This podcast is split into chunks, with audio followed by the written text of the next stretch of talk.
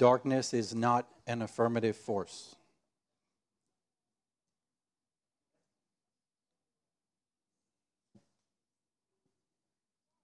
It simply reoccupies the space vacated by the light.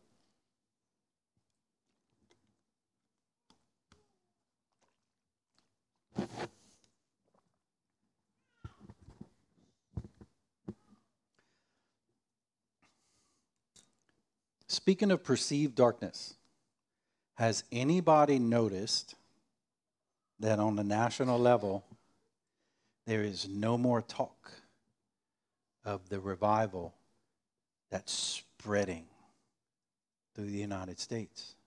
What's the talk? The failed banks.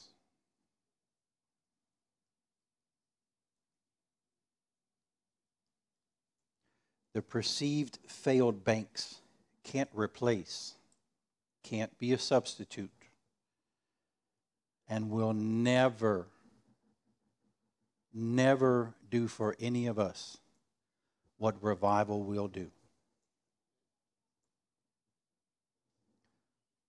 It depends on what your sight is set on.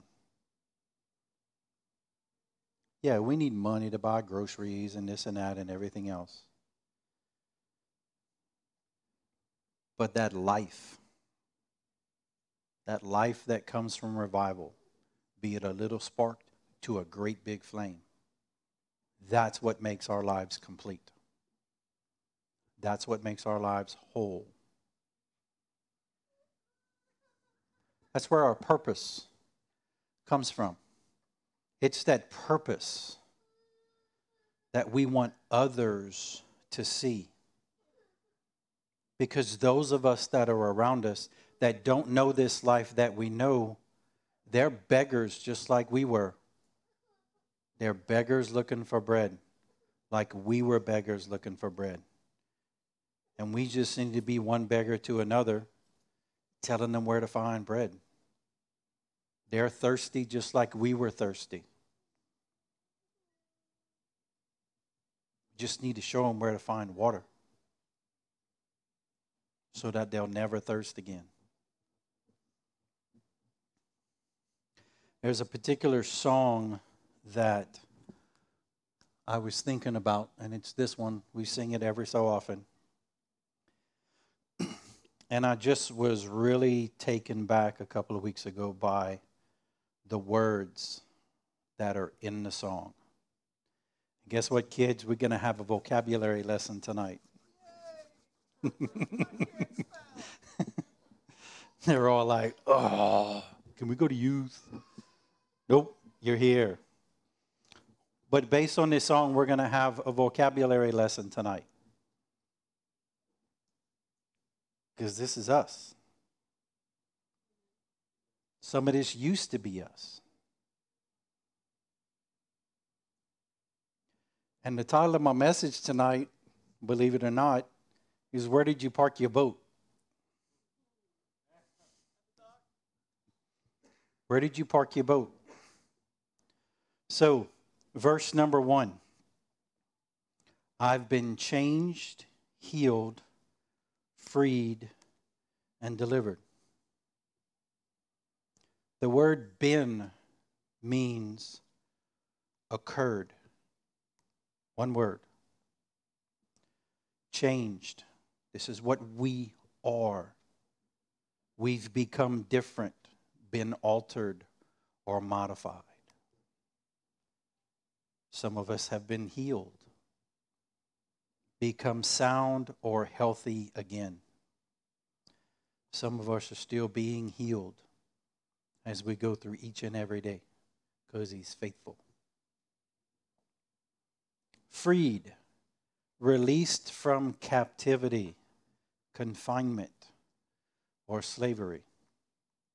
If any of these things, any of these words, or any of us tonight, feel free to just raise your hand and say, This is me, or this was me. So, who's been changed? I have. They shall tell you. My kids will tell you. I'm not mad like I used to be.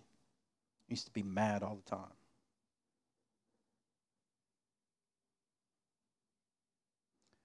I've been healed.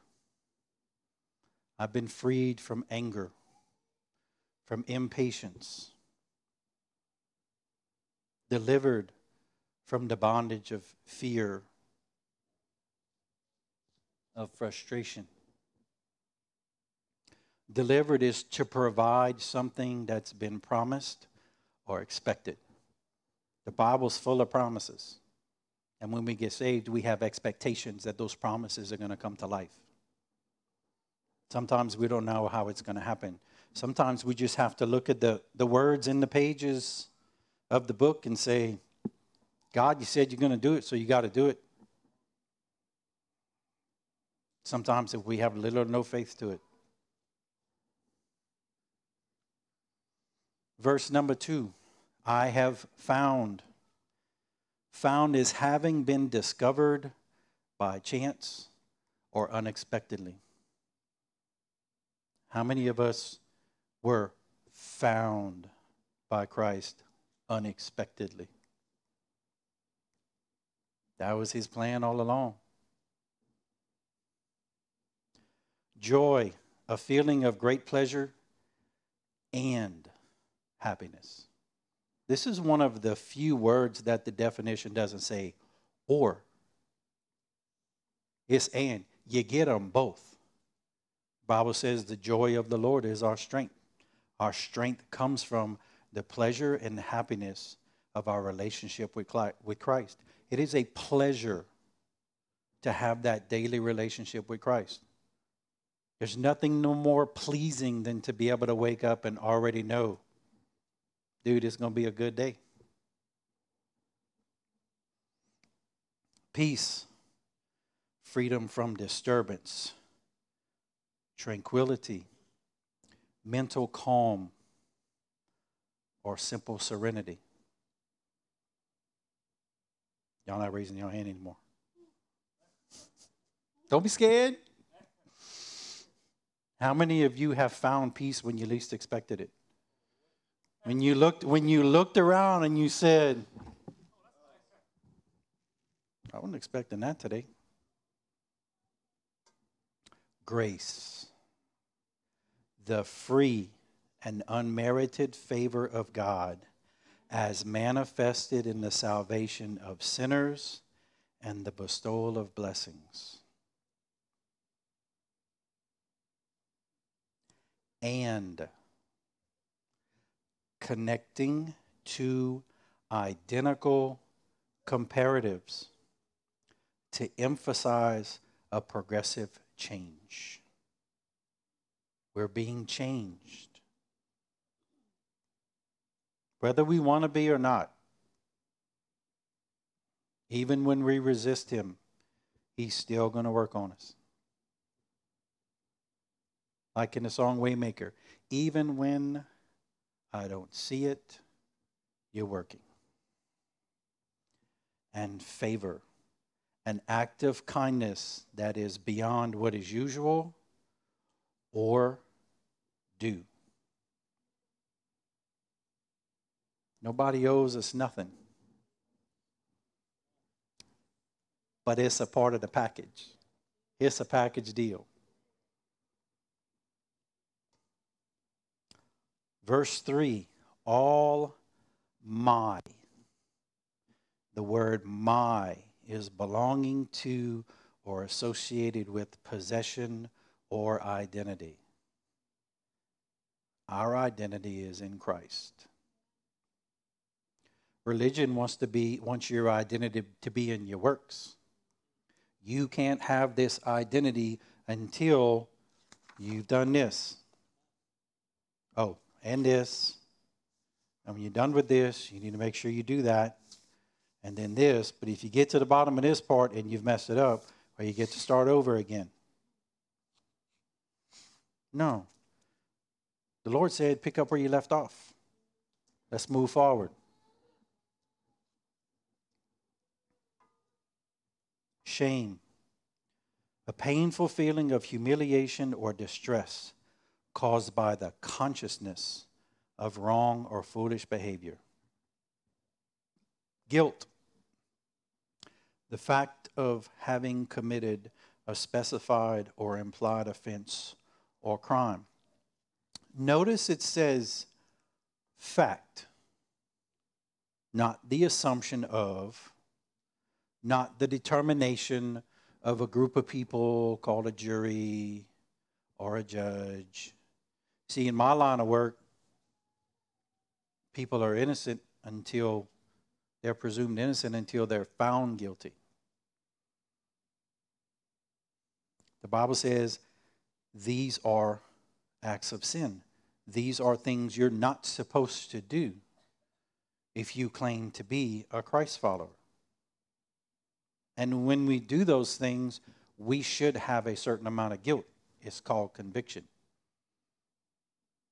It comes with that knowing I need to make this right. Sins, an immoral act considered to be a transgression against divine law, an act regarded as a serious or regrettable fault, offense, or omission. There's that word been again, occurred. Simple one word definition. Forgiven. One word definition canceled. Verse 3 is the thing that I have seen the most presumed upon people that have gotten saved and people from their past find out. Like, I have an old boss who was a Christian and I can remember going to another agency for a case, and that chief said, Oh, yeah, a man calls himself a Christian now, but I remember him when he was in the bars. And that's what he identified him, was how he was. Like 40 years before that.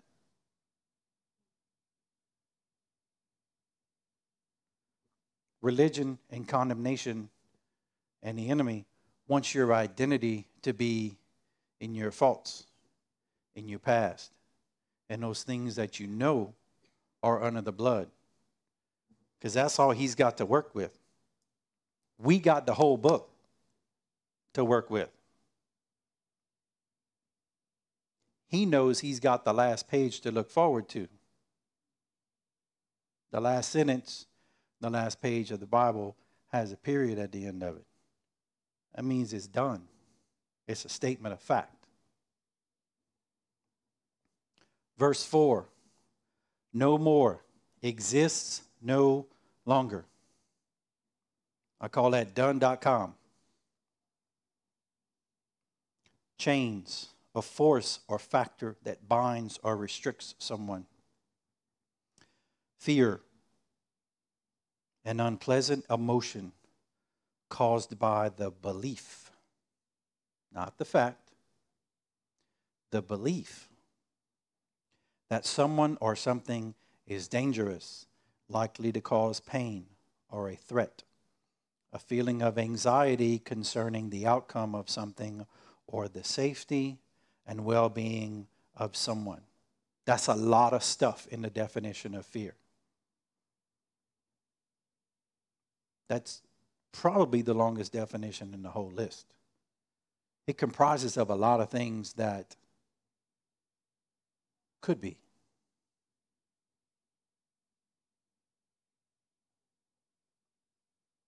My, again, belonging to or associated with possession or identity. Past, a former time. There's one thing about past that will always be and will never change. And that is, it will always be history. His story. Is over, which means no longer. Notice that the four words with the shortest definitions are the most difficult for us to identify by. Been forgiven, past, over. Are those not the four things that we struggle with the most like a roller coaster? We have success, we feel failure. We have success, we feel failure. Up and down, the whole time, our whole life, our whole walk.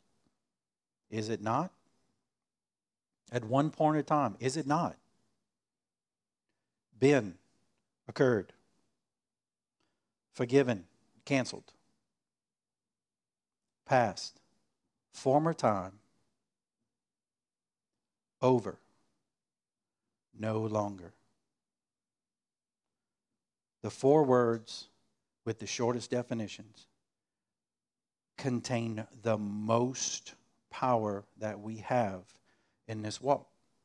These are the greatest promises that we have are these four words with the shortest meanings and the greatest promises. These four words defeat the one word fear that has the longest definition out of all of them. Over, no longer. Fear is no longer.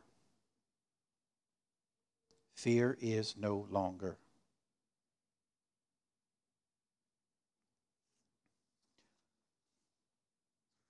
These verses, verse 1, verse 2, verse 4, these are accomplished when we put on the new self. When we come to that place where we accept Christ, we accept his calling, and we choose him as our Lord and Savior, these things come about when we put on the new self. That's what accomplishes these things.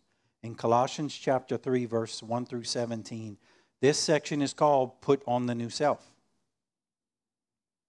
If then you have been raised with Christ, seek the things that are above where Christ is, seated at the right hand of God.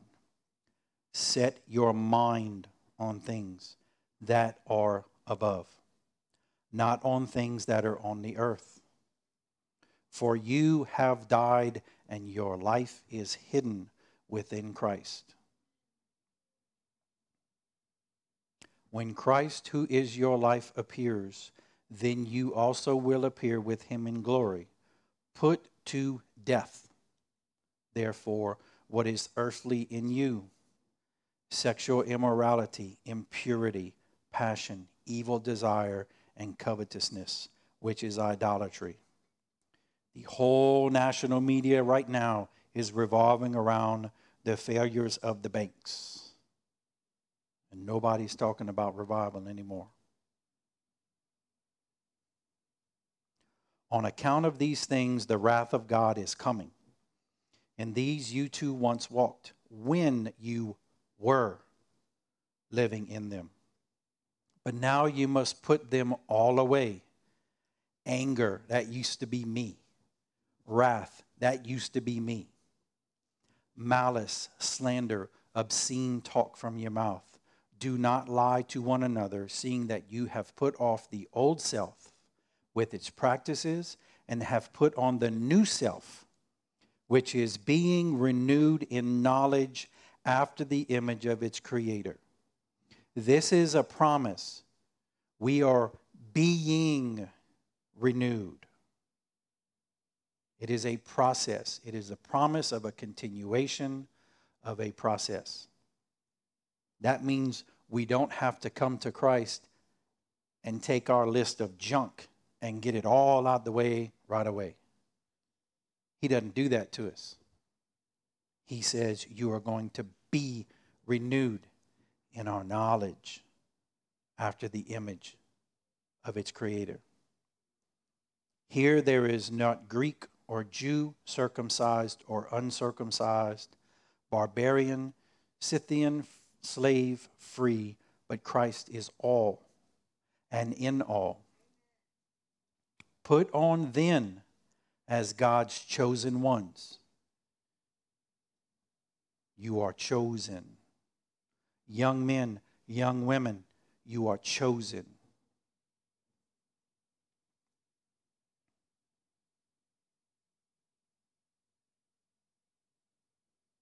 Holy and beloved, compassionate hearts, kindness, humility, meekness, and patience, bearing with one another, and if one has a complaint against another, forgiving one another.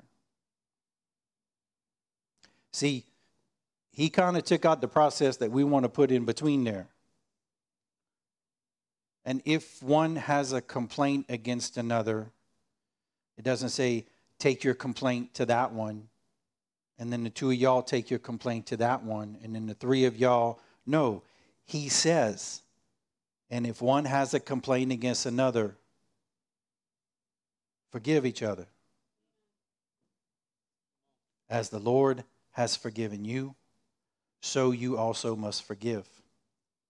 And above all, put on love, which binds everything together in perfect harmony. And let the peace of Christ rule in your hearts, to which indeed you were called in one body. And be thankful.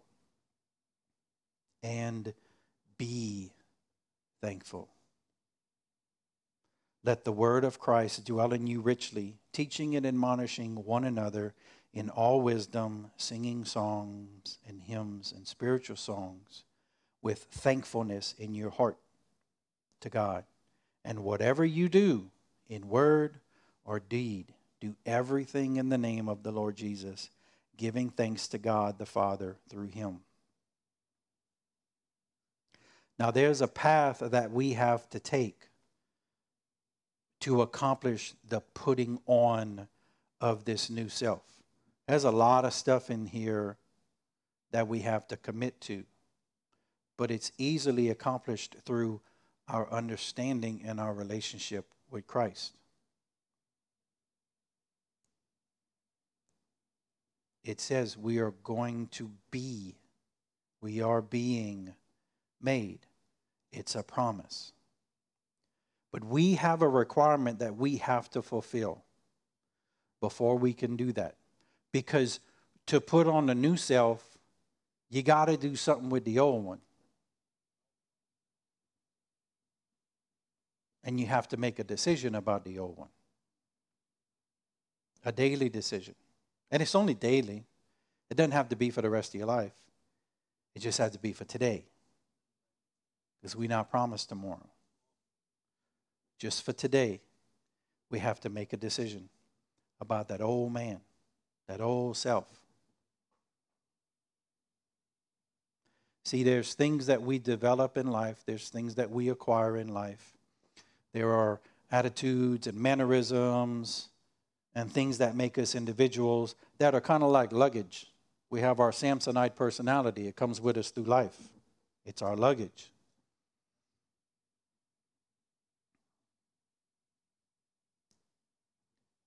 But if you notice, luggage today is not the same as it used to be. That means you can replace it. You can do away with that old baggage, that old stuff. Like that old chief told me one day, Oh, I remember him. I remember him when he was in the bars, but he claims to be a Christian. I'll never forget that statement. Hadn't seen that man for years, years, but his identity is what he remembered of him 40 years before that, before he was saved.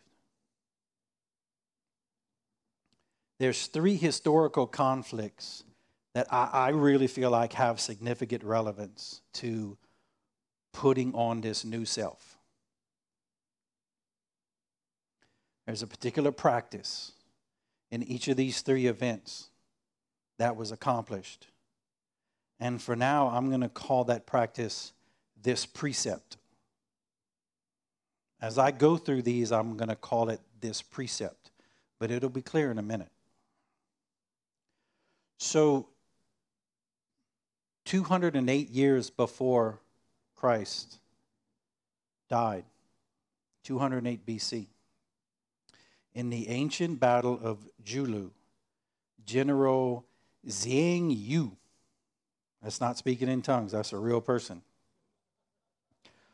also understood this precept when he said, Break the kettles and this precept. He commanded that to the Chinese army to forge ahead without turning back. When his small army traveled across the Yellow River to reinforce Julu, his 50,000 men were poised to go up against 400,000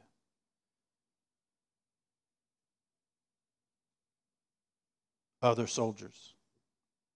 Knowing his small population of men would need to fight hard, Zhang Yu ordered them to salvage three days' worth of food, then destroy all of the cooking utensils and all of their kettles that they had brought with them. And then accomplish this precept. 700 years later, in 519 AD, Alexander the Great also accomplished this precept. When he and his army arrived on the Persian shores, by this precept, the great general committed his army to winning over the Persians, who greatly surpassed Alexander's army of men. Considering what Alexander and his men were facing, this precept seemed implausible. It was crazy. For them, surely it was suicide. However, this general was able to reach his goals by using this strategy to get his team to fully commit. In 1519, 800 years later, the Spanish explorer Cortez wanted to capture the treasure of the Aztecs in South America.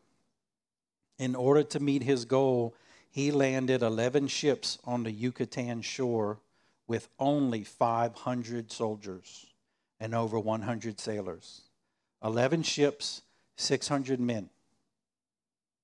To put that in proper perspective, within the city of Breaux Bridge, there's 8,000 people. And he showed up with 600. Despite the large contingent of soldiers, he was still greatly outnumbered by the large Aztec empire. Some of the men in Cortez's army questioned his leadership, feeling that this nearly impossible mission would surely end in failure. How would you feel if you were one of the 600 and everywhere you looked along the Yucatan was nothing but Aztec warriors? These people lived in the Amazon jungle and survived. The ringleaders plotted to seize some of the ships and escape to nearby Cuba. And when Cortez learned of these plans, he made it impossible for the conspirators to get away, making sure everyone devoted was devoted to one united plan. Cortez gave the command for this precept. Naturally, the men at first resisted this seemingly insane directive as they knew they were not going to be able to return home. It was a once and done. Cortez's response was, well, then, if we want to return home, we're going to have to take their ships. His plan was simple. With his own ships taken out of the picture, any possibility of failure was totally removed. It was pretty simple. Y'all are going to win. We're going to win. Or we're going to die together.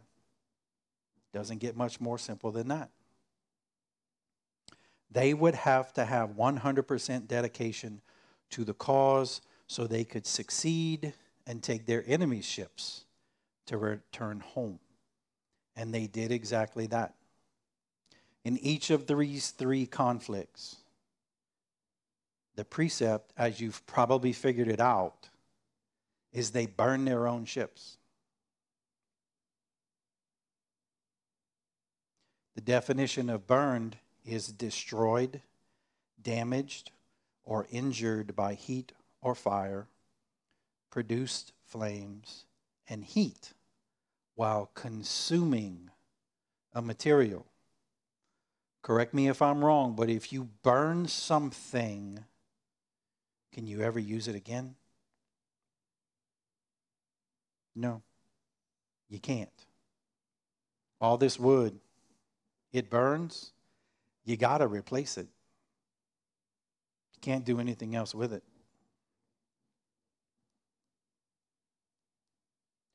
These leaders knew that in order to have a successful outcome for their missions, they had to provide a, flat, a platform of unconditional success by removing their ability to return to their old lives as unsuccessful quitters, defeated, unchanged men who decided to embrace a new land in order to lead a new life.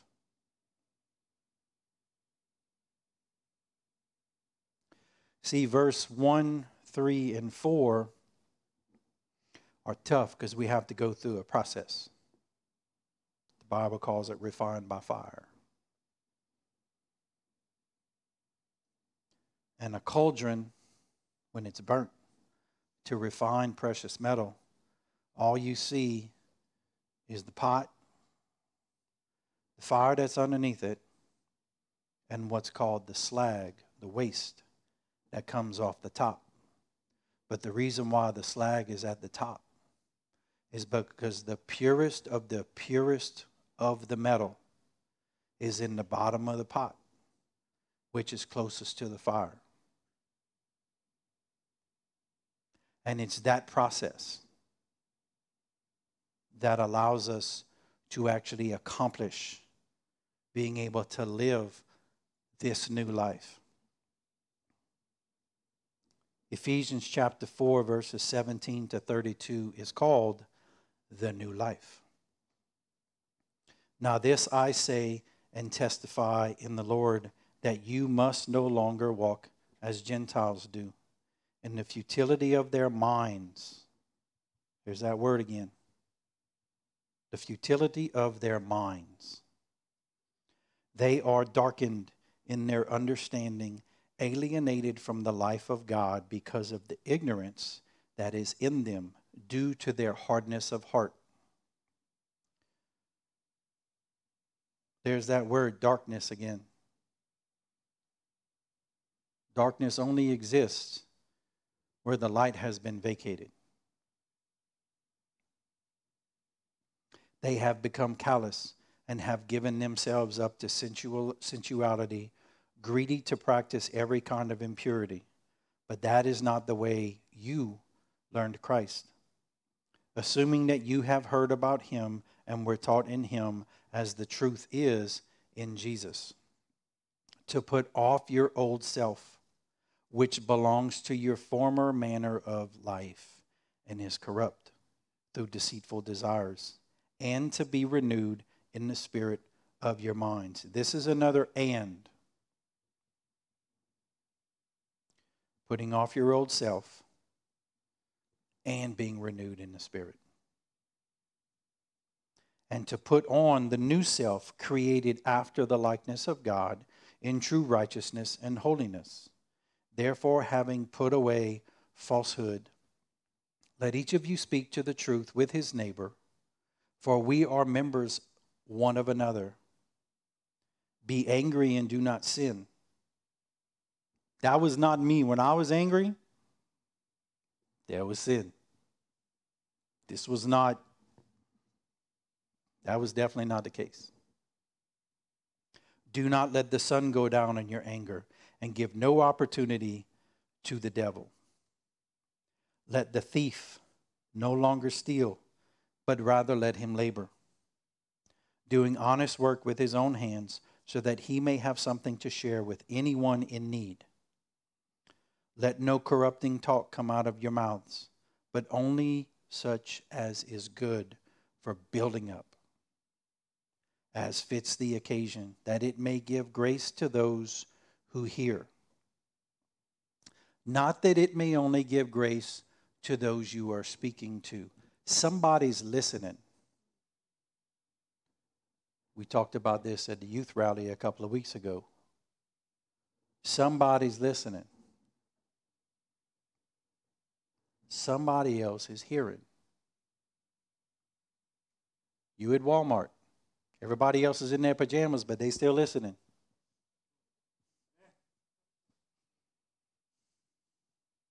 Somebody else is listening. Somebody else is watching. And do not grieve the Holy Spirit of God, by whom you were sealed for the day of redemption. Let all bitterness and wrath and anger, there's that word again, and clamor and slander be put away from you, along with all malice. Be kind to one another, tenderhearted forgiving one another as God in Christ forgave you.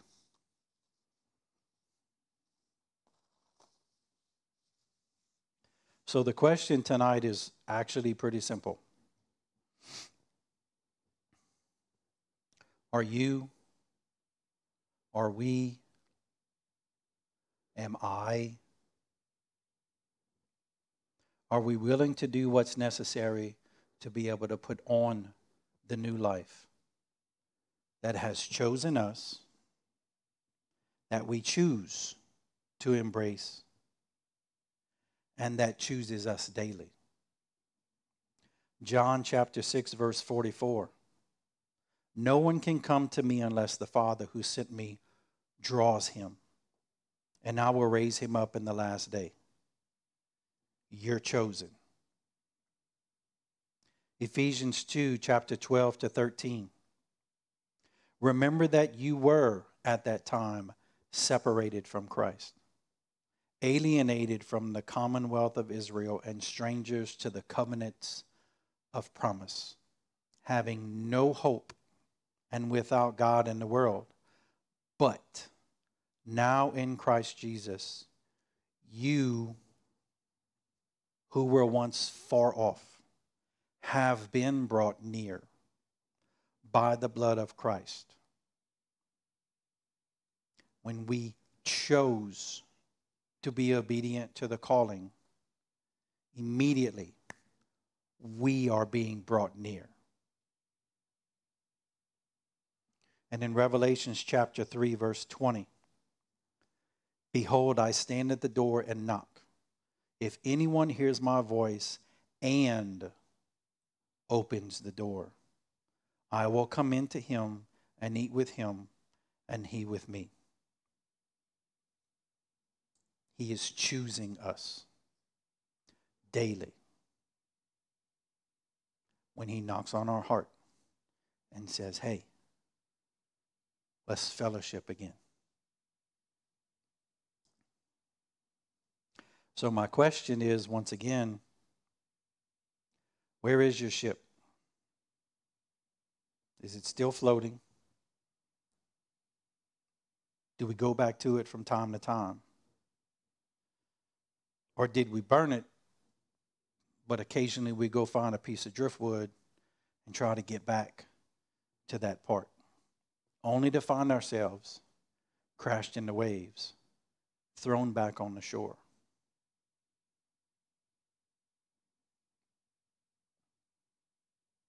At one time or another, we have all found ourselves in this place, that place of wanting to go back. So let's ask the Lord to give us peace and assurance in the short meanings that give us the greatest meanings. Been forgiven, our past is over. Let's pray.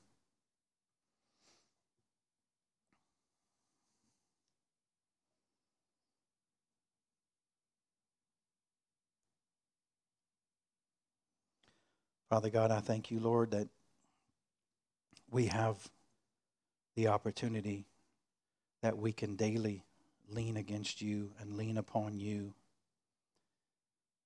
and be close to you. To simply feel your heartbeat as you renew us, as you bring us to a new place in you on a daily basis.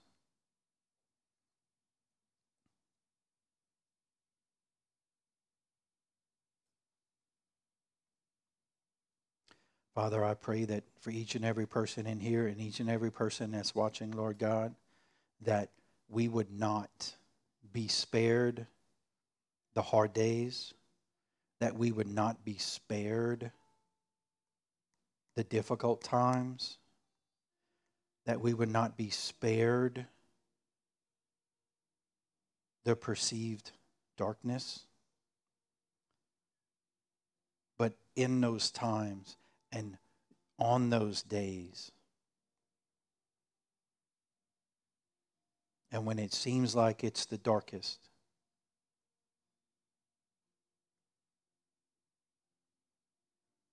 that you would give us the strength to simply be in you and not go back.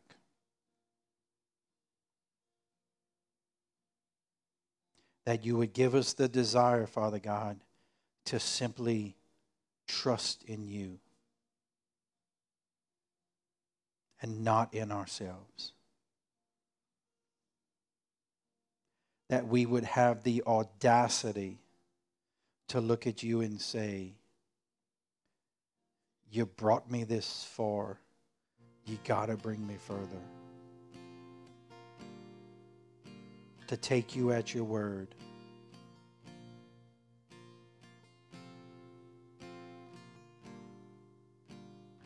And watch you prove yourself to us in a new way today. And when we wake up tomorrow, get ready to watch you prove yourself again tomorrow.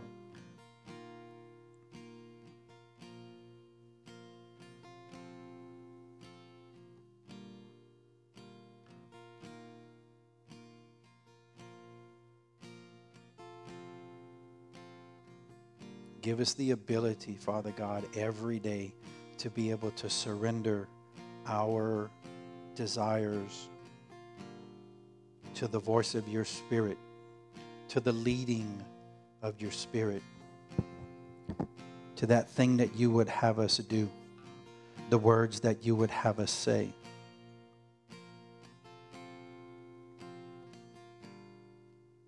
To go the places we don't want to go because you got somebody waiting there for us. Because they're waiting for you. Let us be that light, Father God, that drives away the darkness in our homes, in our families, in the lives of our children, in the lives of our neighbors in the lives of the strangers that we encounter every day.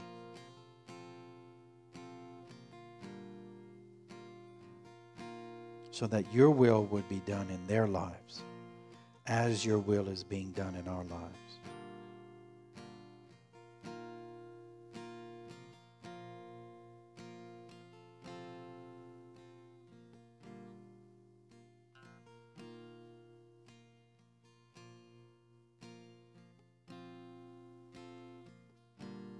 Father, just bring us to a place of obedience. Obedience in you. And listen to your Holy Spirit and what you have for us every day. In Jesus' name.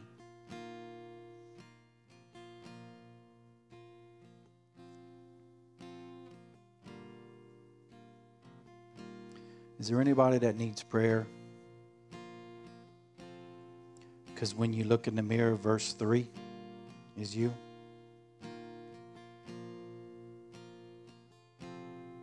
Or do you know someone that you've been witnessing to that you've been just trying to be there for. That for them, they just can't get past. That identity that religion says, you got to take that with you.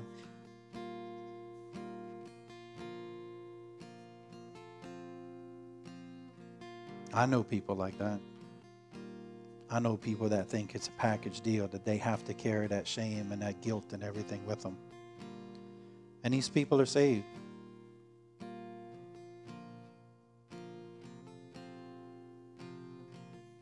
Let's look for those people. If you don't have somebody in your life that fits that, go find them. Because they're there and they fight every day. They look in the mirror, they see that shame and that guilt, and they think that's them. They think that's their identity. They think that's something they're never going to get away from. If you don't know somebody like that, find them. They're there.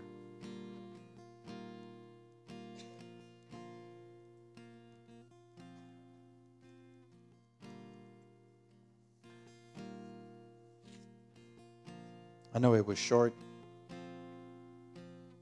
I hope it touched somebody.